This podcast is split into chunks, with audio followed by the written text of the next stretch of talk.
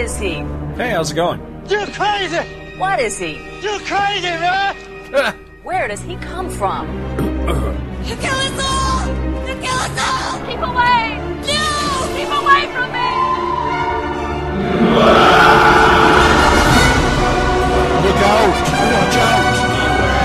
Run! It's Scott Gardner.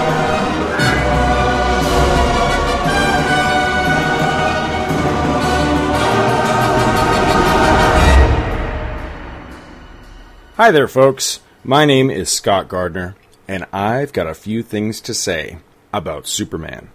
Welcome to episode 2. Thank you for joining me.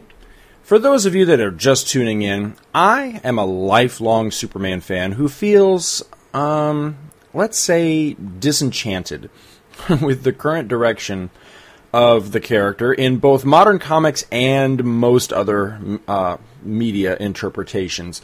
So I've decided to take a little look back at some stories and the different eras and the general interpretations that I like best. In essence, to reconnect with Superman and share my love for the character as I see him with you, my friends. So I hope you enjoy the show. By the way, I want to apologize right up front. I have a bit of a frog in my throat, and I'm not sure that's because uh, I did like eight straight hours of podcasting last night with my friends, or if it's because I might be coming down with something. I'm not sure, so I do apologize. I am uh, recording this show. How do I want to say? I'm Not live because you're not hearing it live. It's obviously recorded, but uh, I'm doing these shows without much tinkering around with the editing process because for one thing, I want you to basically be catching the essence of me, so to speak. Um, you know, I, how I, I, I want to come off very natural with this. I don't want it to be uh, flashy and staged and canned and well edited and all that sort of thing. I, I want it to be very raw for the purposes of hopefully coming across natural. You know what I mean? And and you really getting me out of the show. I, I, don't know if that makes a lot of sense, but that's kind of what I want to do with this. So I don't want to have to spend a, a lot of time tinkering around with things. So that's my uh, long-winded way of saying I apologize if I need to clear my throat or uh, if I sound a little uh, froggy in my throat in parts of this. Anyway. I am very excited about the uh, issue that I'm going to be looking at today, and I'm taking you along for the ride. I picked this one up for a mere $3 very, very recently at my new LCS, and that is uh, Comic Central in Sanford, Florida. And I just want to say, when I plug stuff, nine times out of ten, when I plug something, uh, particularly like this comic shop, I'm not getting paid for this. I plug because I like. You know what I mean? So I'm talking them up because I genuinely enjoy their store. I genuinely enjoy their service. So just to put that out there. So why did I pick this up? Well, I picked this up because it's a nice old back issue. I love the cover on it. But one of the things that advertised on it, I was pretty darn sure that I was kind of sort of familiar with this story, that it was one that I remembered from my childhood, and it was a story that I always, always loved.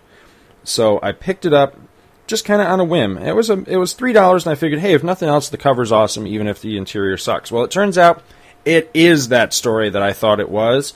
So I'm taking you along with me. We're going to journey all the way back to December, January 1970 71 for Superman number 232. Sports an awesome cover on it by uh, Curt Swan and Murphy Anderson. And honestly, I see a whole lot more Murphy Anderson in here than I see Curt Swan in here. I wasn't really sure who the artists were on this. I could see the Murphy Anderson in it, but I wasn't sure who the primary artist was because Superman here to me does not look like a Curt Swan, but it is an awesome, awesome cover, and it's Superman literally holding up the world of Krypton.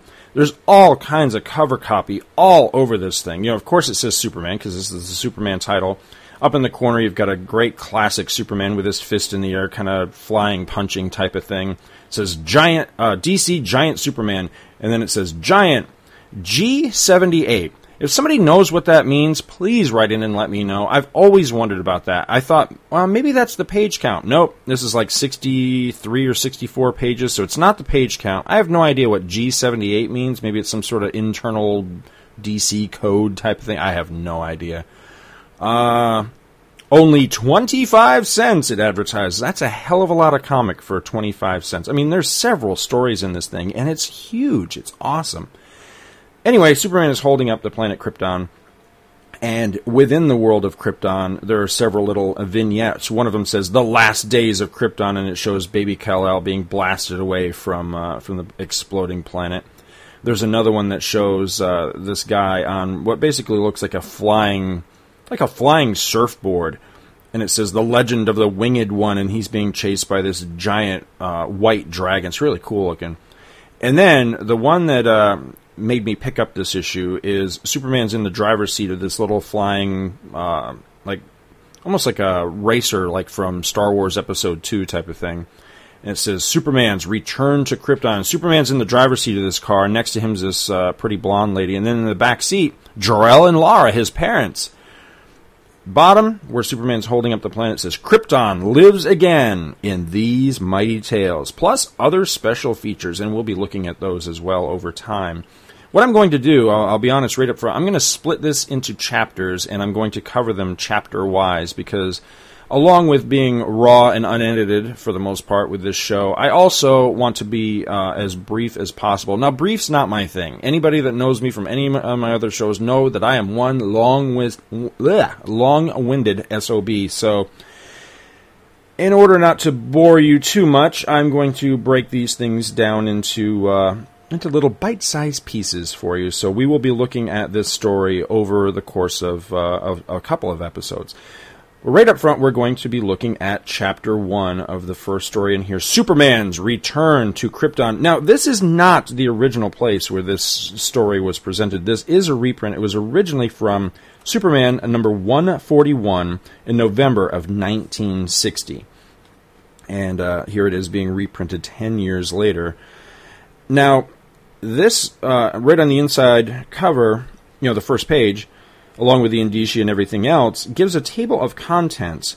Now, I'm not big on spoilers, and the, the table of contents for this basically gives a little uh, synopsis of each chapter of every story, and, and basically every story that's in here. And I got to realize as I was looking this over, wow, it pretty much spoils everything that you're about to read. It's like, why would they do that? So I'm going to skip over it. I'm just going to tell you that the name of the story is Superman's Return to Krypton. And if that doesn't get you excited, I don't know why you're listening, because man, Superman and going back to Krypton, I'm all over that. So on the next page, we get what I assume was probably the original first page of this story and it's beautiful. It's a full page splash page. It's by one of my absolute favorite Superman artists. And again, this is one of the big reasons I think I love this story so much. I love Wayne Boring Superman. I know he's not for everybody, but I dig him a whole hell of a lot. And this is a beautiful, beautiful splash page.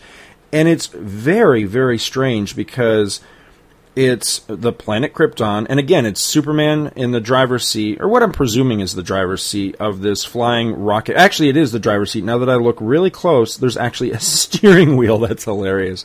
It does look very, very much like. Imagine if there was a clear bubble over top of the uh, the speeder that Anakin uses to go rescue Obi Wan in the very beginning of Star Wars Episode Two, and you pretty much got the same car.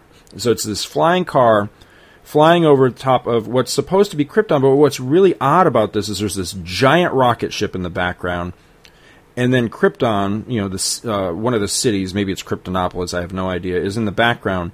But instead of looking like a futuristic, uh, you know, otherworldly scene, it really looks more like something out of uh, King Arthur. It's like a mashup of, you know, the people are dressed very much like, say, like uh, Arthurian times or you know maybe medieval times, something out of maybe like even a fairy tale because there's a guy on horseback.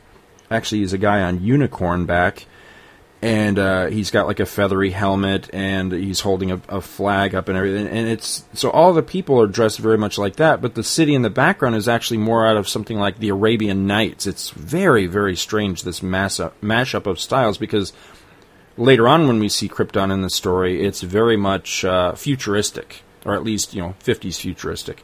Anyway, this is the title page, And Superman is saying something. He says, "Our great space ark is ready to blast off, Jor-El. Soon we'll uh, enter and escape before Krypton explodes." So it's like, ooh, really? Is Superman gonna mess with the time stream and, and alter history by saving his parents? Intrigue right off the bat. So Superman's return to Krypton, presenting a great three-part novel featuring Superman in the most surprising adventure he has ever experienced. Part one, and again now, granted, this is the way this was presented in 1960, so maybe I should read it to you, but I'm not going to because I think it spoils too much. Well, actually, I can go ahead and read it to you because I've already kind of spoiled it anyway. It says Part 1 Superman meets Jor-El and Lara again. So there you go. So we see Superman. The story opens in uh, it says late one afternoon in Metropolis. As Superman soars near an observatory while on patrol, and it's really cool because Superman is not flying in a traditional Superman style. Instead of having his hands out in front of him, you know, type of thing, or even his fist out in front of him, you know, with his with his legs cocked or something. This is Superman more. I'm not sure how to describe it. He's like in a standing position almost. He's like standing yet leaned for. It's almost like he's falling over. Imagine, imagine if Superman, uh, you know, was tripping or something, and that's kind of what it looks like. He's leaning forward as if he had been standing and was putting his hands out to catch him, uh, so he didn't hit his head or something. That's kind of the position he's in while he's flying. But it looks really cool. It's like he's he's skimming forward instead of actually like flying forward. It's a really neat pose, and I like it a lot. And Superman's thinking to himself, "It's Professor Galsworthy, the famous astronomer." Now Maybe the 50s and 60s were really, really different. I couldn't name you an astronomer today. I don't care how damn famous they are. But anyway, so this guy calls to Superman, hey, come down here, check this out. So Superman goes into the observatory, and the guy says, I won't even attempt to describe it. Look in the eyepiece and see for yourself. So Superman says, ah, I don't need to do that. I got me telescopic vision. So he looks out there and he says, Great Scott! So he takes off. Now, what's hilarious is they're outside, and it says seconds later, and they're outside the observatory again. And the scientist guy says, what in tarnation is it? Now, you know, when I hear tarnation, I imagine it's something that like some hillbilly says. I wouldn't imagine that it's something that a famous astronomer says. But maybe back in those days, maybe everybody, you know, maybe tarnation was a much more, you know, in common usage type of thing, but I just get a kick out of it because it's really something I would expect to hear on like the Beverly Hillbillies or something, not a show about a famous uh, astronomer. So Superman says, "I don't know, but I'm sure I sure intend to find out." So he zips out into space and encounters pretty much the craziest thing you've ever seen. Imagine a star-bellied sneetch that its midsection was the size of a planet. That's pretty much what you're looking at here. I'm not making this up. Superman says, "It's alive." A living creature as big as a planet. Whether it's friendly or looking for trouble, I don't know. The thing is real. It's it's both cute and ridiculous looking at the same time. Well, the Superman startles the creature and it takes off. It says reverses its flight and flashes off at incredible speed. And Superman thinks to himself, "Fantastic! It's unbelievably swift. If I don't fly faster, it'll soon be out of sight." But and I don't remember this ever happening before or since. I could be wrong. Haven't read every single Superman story that exists in the world, but I don't remember this ever happening in anything else I've ever read. He actually flies too fast. How fast? So damn fast that he breaks the time barrier and crashes literally ass over tea kettle back through the time barrier and finds himself Great guns! That planet and its red sun. I recognize them because of the rebounding light rays I once overtook and studied. The planet Krypton, the world where I was born. It blew up just after I was rocketed to Earth. Yes, Superman, I know that. You tell me all the time. So, Superman realizes, hey, I'm really screwed if I don't land. So he realizes that he's royally screwed up. He accidentally flew way the hell back in the past, not to mention the fact, and again, they don't really give any sort of relation between like Krypton and Earth, just how close or how far are they apart. So I'm thinking that Superman not only went really, really, really fast, he had to go really, really, really far if he wound up all the way back in time to to the location where Krypton was, which is something that, of course, is not addressed at all in this story. So Superman realizes he's hurting in a bad way. He better land like right now. So of course he does. He zips down. He says, "I made it, and barely in time. In another split second, I'll lose my superpowers." And sure enough, he finds himself on the planet uh, on the surface of this strange planet. It's awesome. It's very much the the opening parts of this, where Superman initially finds himself, actually reminds me a lot of like Felucia from Star Wars because it's all these giant weird plants and stuff. It's really cool looking. It's it's like that. It's a it's a lot like a you know, if you ever saw like uh, the old Bugs Bunny cartoon that was a take on Jack and the Beanstalk, where, where Bugs Bunny found himself, you know, in like the, the giant garden type of thing. It's kind of like that. There's giant mushrooms and giant leaves everywhere. And uh, Superman immediately says, uh, I got to test myself. So he picks up a rock, can't crush it. He's lost his superpowers. He says, I'm an ordinary Kryptonian again. Years ago, when my parents, Jor-El and Lara, launched me toward Earth in a model rocket uh, ship seconds before Krypton exploded. I had no superpowers at all. I feel like he's over explaining things a little bit, but I don't know. That's just kind of how comics were back then. They really laid out the details a whole lot. He says, What gave me my superpowers on Earth was Earth's lighter gravity and the fact that, unlike Krypton's red sun, Earth's solar system has a yellow sun. So at least he's acknowledging that this has to be, at the very least, another solar system. The, the next panel just, I really like it. It's there's nothing dynamic or anything about it. It's simply Superman standing there, and he's thinking to himself all about the yellow rays and blah blah blah, and just you know that he's now an ordinary. It's a lot of exposition, but I love this panel because he, Superman is casually just tossing the rock away, the rock that he couldn't crush. I don't know why I love this panel so much, but I, it's just it's great. It's just it's kind of a an ordinary thing for someone to do. Just stand there and throw the rock down but I, I, just love the way it's illustrated. Uh, Wayne Boring is just he's so underrated. He's a he was a hell of an artist, and uh, I, I, just love the art throughout this entire issue. So Superman, he's starting to come to a, a really bad realization. He says, "Since I can't fly away under my own power, I'm trapped here on Krypton. I'll perish when this world explodes." It's got to be a horrible realization. He knows what's coming. So space uh, space travel hasn't yet been perfected on this world. I escaped as a child uh, in the model, uh, the experimental rocket. He says, "How ironic! I survived the destru- destruction of Krypton as a child, and now may die as an adult in that same explosion." Yeah, I'm not usually a big fan of irony in comics because I feel like it's really overdone and cheesy a lot of times. It's used as almost a crutch, and we're going to see a little bit of that in this story. But in this instance, I like Superman's realization of wow, the irony. It's it's actually really nice. So for an undisclosed amount of time, Superman just kind of wanders around until all of a sudden he wanders through this clearing and he finds, lo and behold, the last thing he expected to see, a spaceship. He says, but how is that possible when spaceships did not exist on Krypton before its destruction? Now, I'm going to tangent for just a second. I'm a little confused here myself. Now, I know that that was one of the big deals with, you know, Jor-El and inventing the rocket that took his son to Earth and all that, but the Kryptonians didn't have space flight like at all. Now, it depends on what kind of space flight you're talking about. Like I guess what they're talking about here is the space flight, as in, you know, they had the ability to actually leave their world. I, yeah, I'm not sure about that. I do know that there were other, uh, what was it, moons around Krypton that were inhabited. Well, how the hell did they get inhabited? How did they even know that they were inhabited unless they had been there?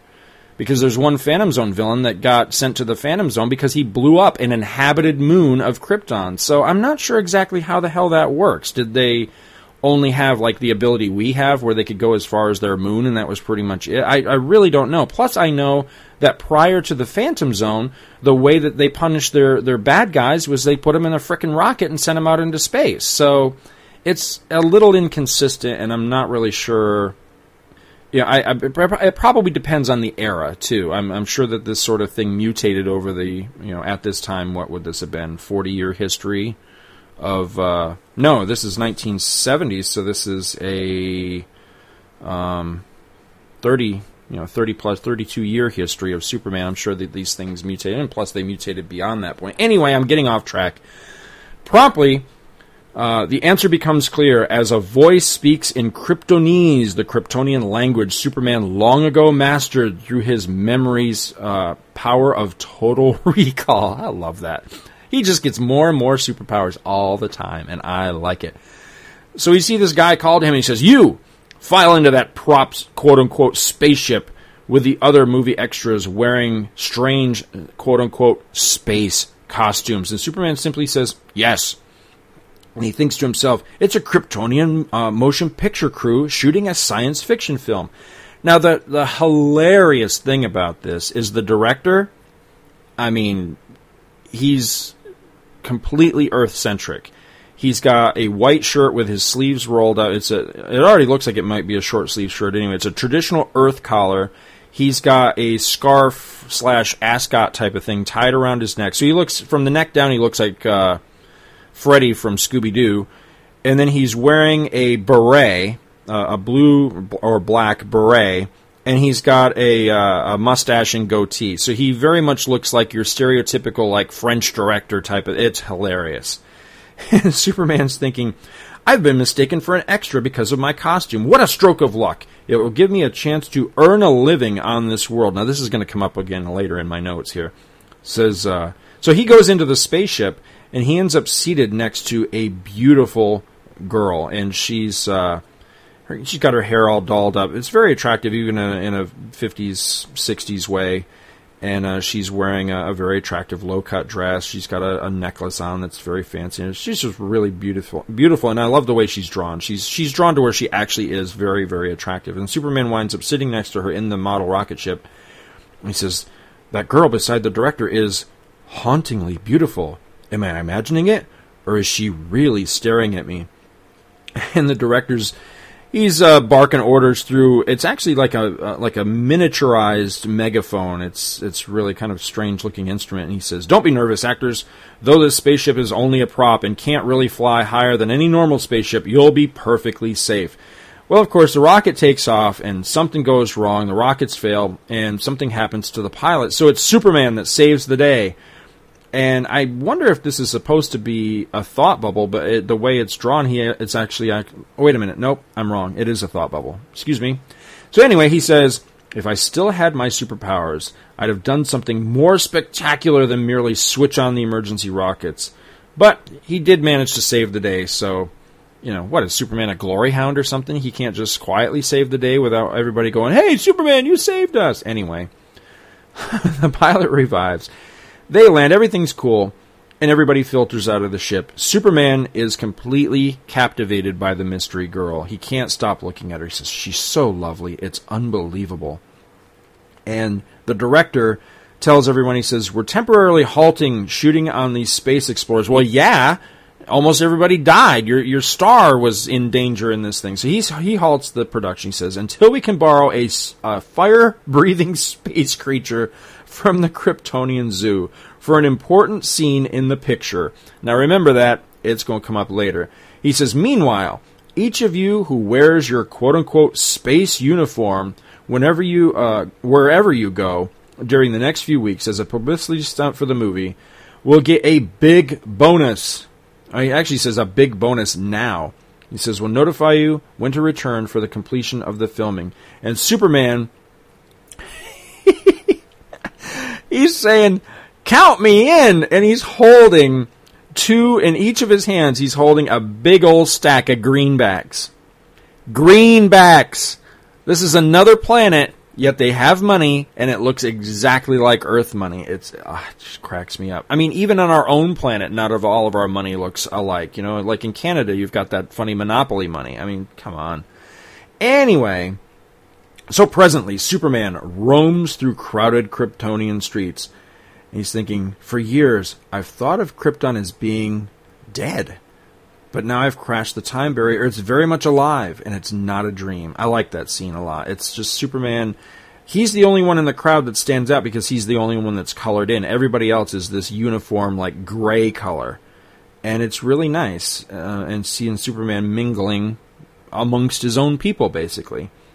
And suddenly there's uh, this giant TV screen comes on, and it it, rem- it reminds me a lot of uh, I believe it was Deep Space Nine that used to show these giant TVs that would come on on uh, oh, the planet with the, the Cardassians. And the like the leaders would make an announcement where all the people would stop and watch the it's very much like that. So everybody stops and watches this. And it's a newsflash that says here we see the famed scientist Jor-El and his bride to be Lara entering the palace, uh, the palace of marriage. Soon they will be man and wife. The palace of marriage, huh? And Superman thinks to himself, Great Scott, it's my parents. Well, not yet. They're not Superman.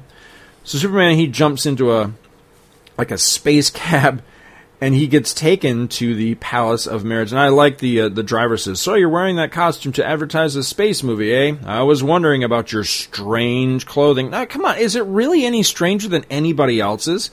Because Superman, as he goes into this place, for whatever reason, there's a gallery that he has to pass through that has all these busts, and one of them is uh, it says Jor El one, Lara one, and all these different ones, and the guy that's standing behind him has a has a costume that's somewhat. So, you know what it actually looks like? It looks a lot like Amazing Man's from um, All Star Squadron, but it's like Jimmy Olsen wearing Amazing Man's costume. It's pretty funny, and he and the guy says, "Amazing how strongly you resemble that statue. Coincidence, eh?" And I'd like to see Superman turn around and say, "Don't talk to me. Go away." But instead, he thinks to himself, coincidence, nothing.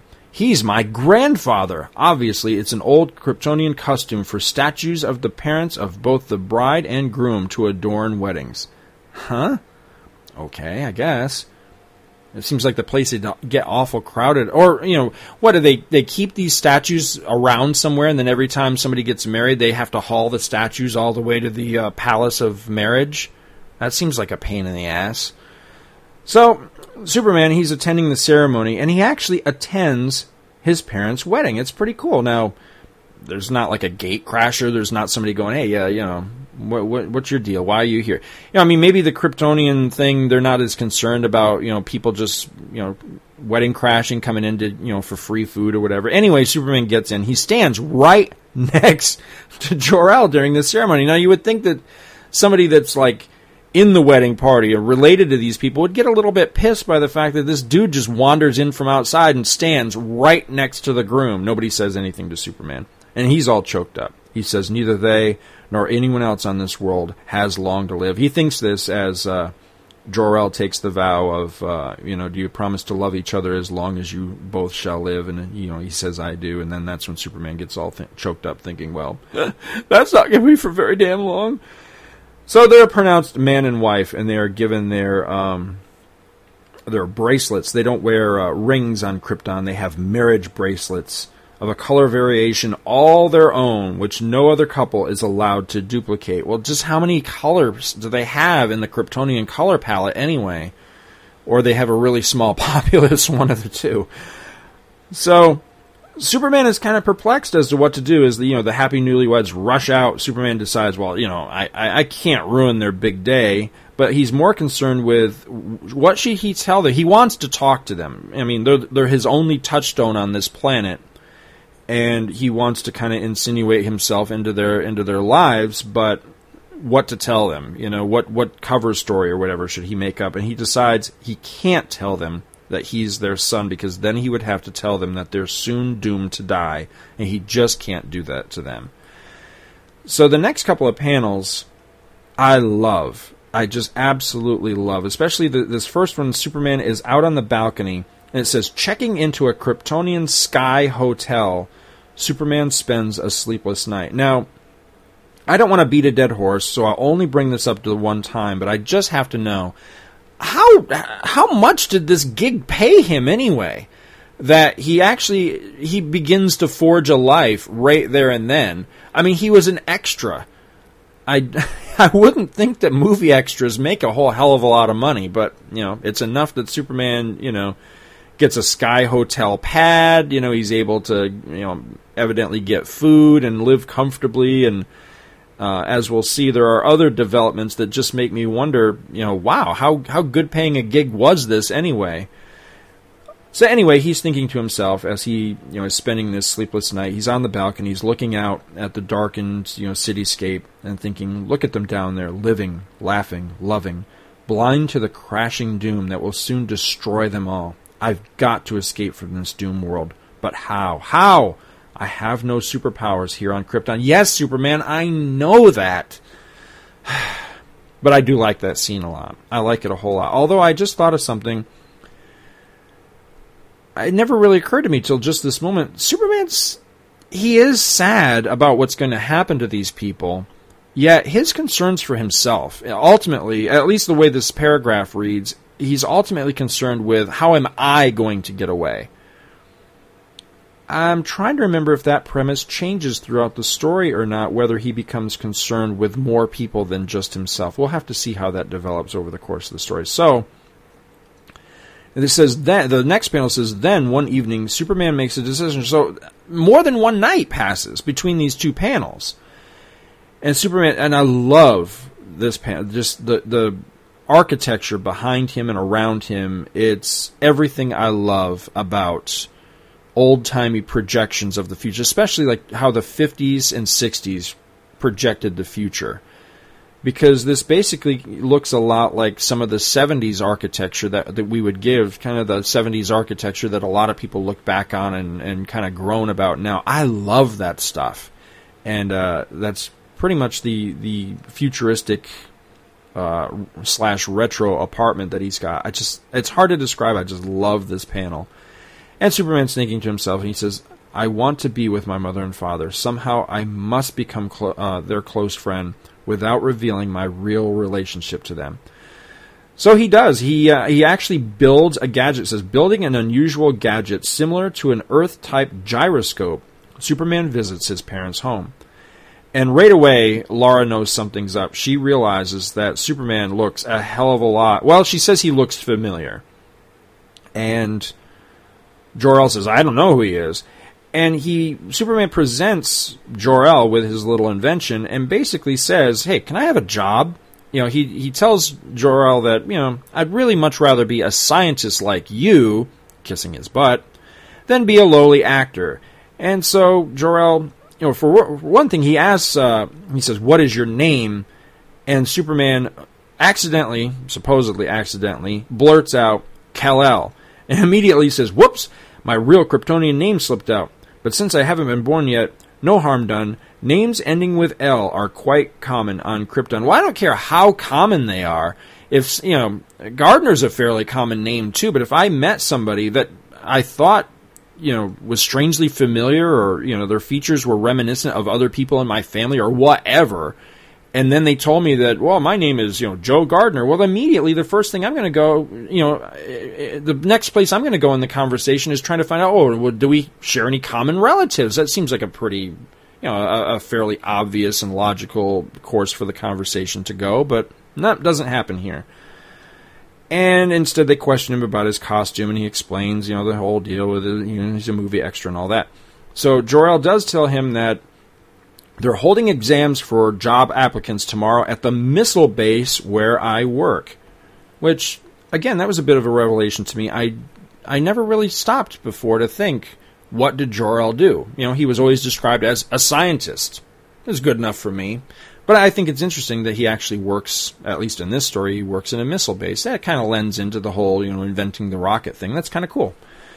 So Jor-El gives Superman a memory pillow and it's basically this is a this is like a little cheating device where Superman goes home that night, puts his head down on the pillow, and this thing like uh, sends all the information he's going to need for the test the next day into his subconscious mind. It's kind of cool, but I also think that's kind of a cheat. He doesn't have to study or know any of this stuff. He can just use this memory pillow thing to pass the test and get a job the next day. You know, what about the guys that like went to college for this shit? So anyway, he, of course, he gets the job and he becomes the new assistant to Jor-El.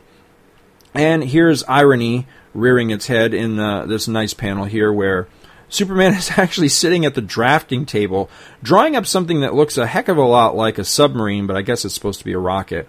But Jor-El is looking over his shoulder and he says, Nicely done.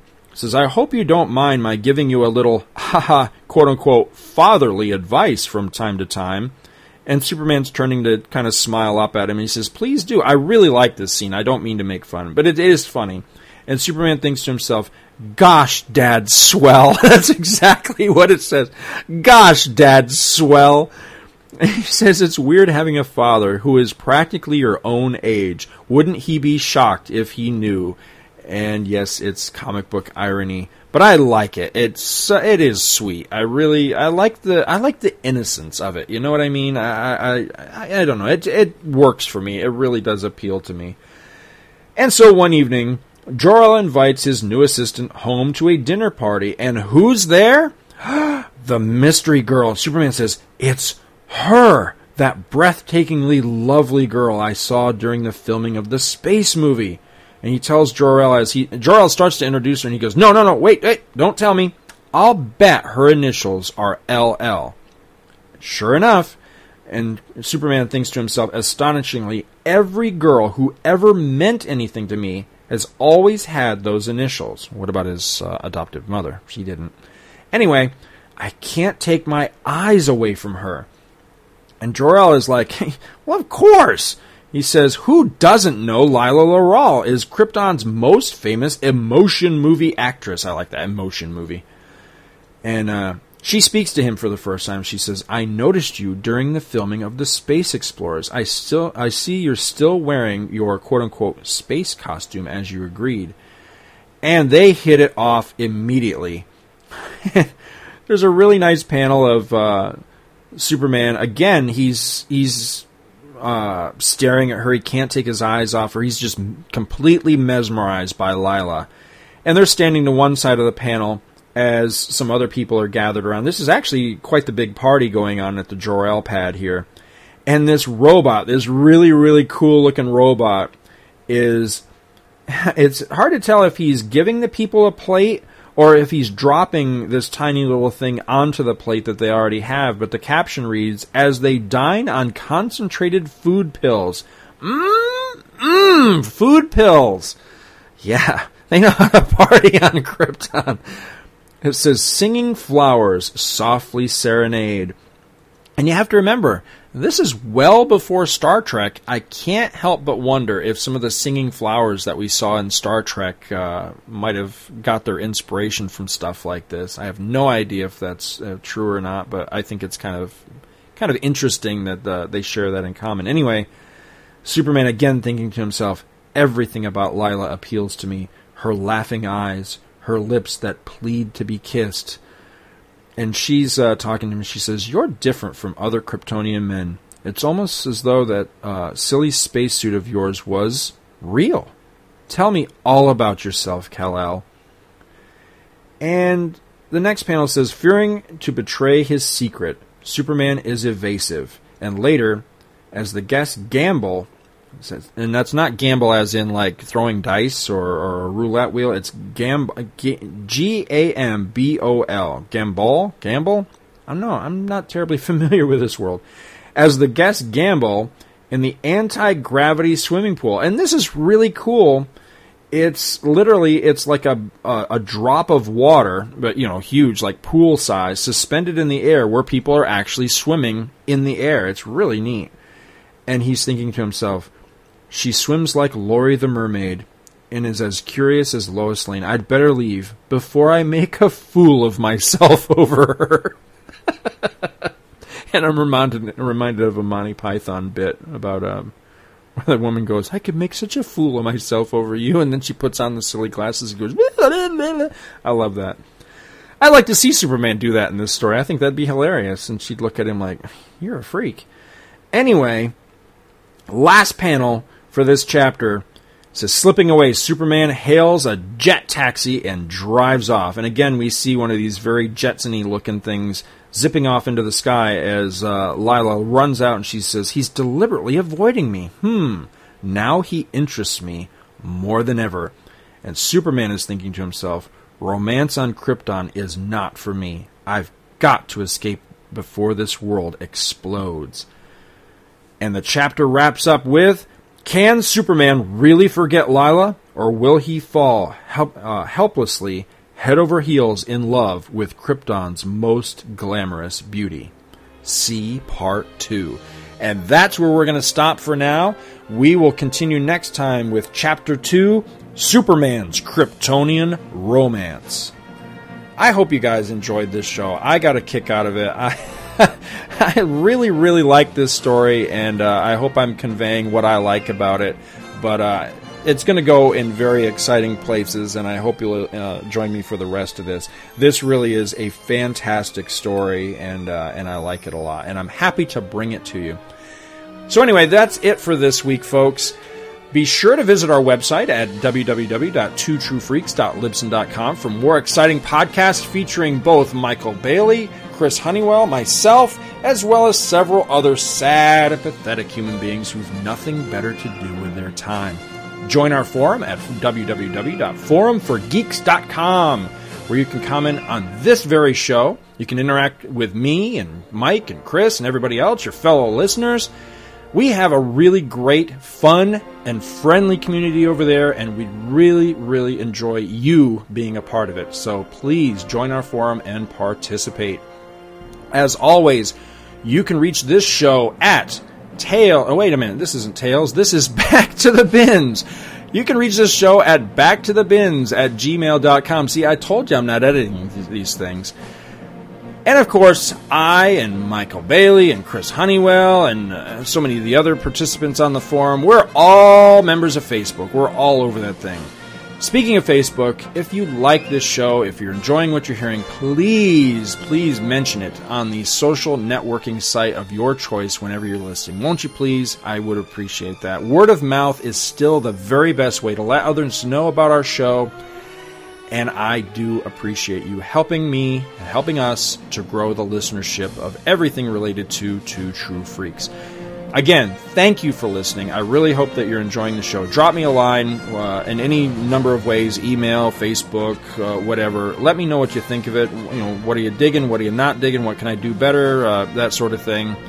And please come back. Join me again for Back to the Bin Presents. I've got a few things to say about Superman. See you next time.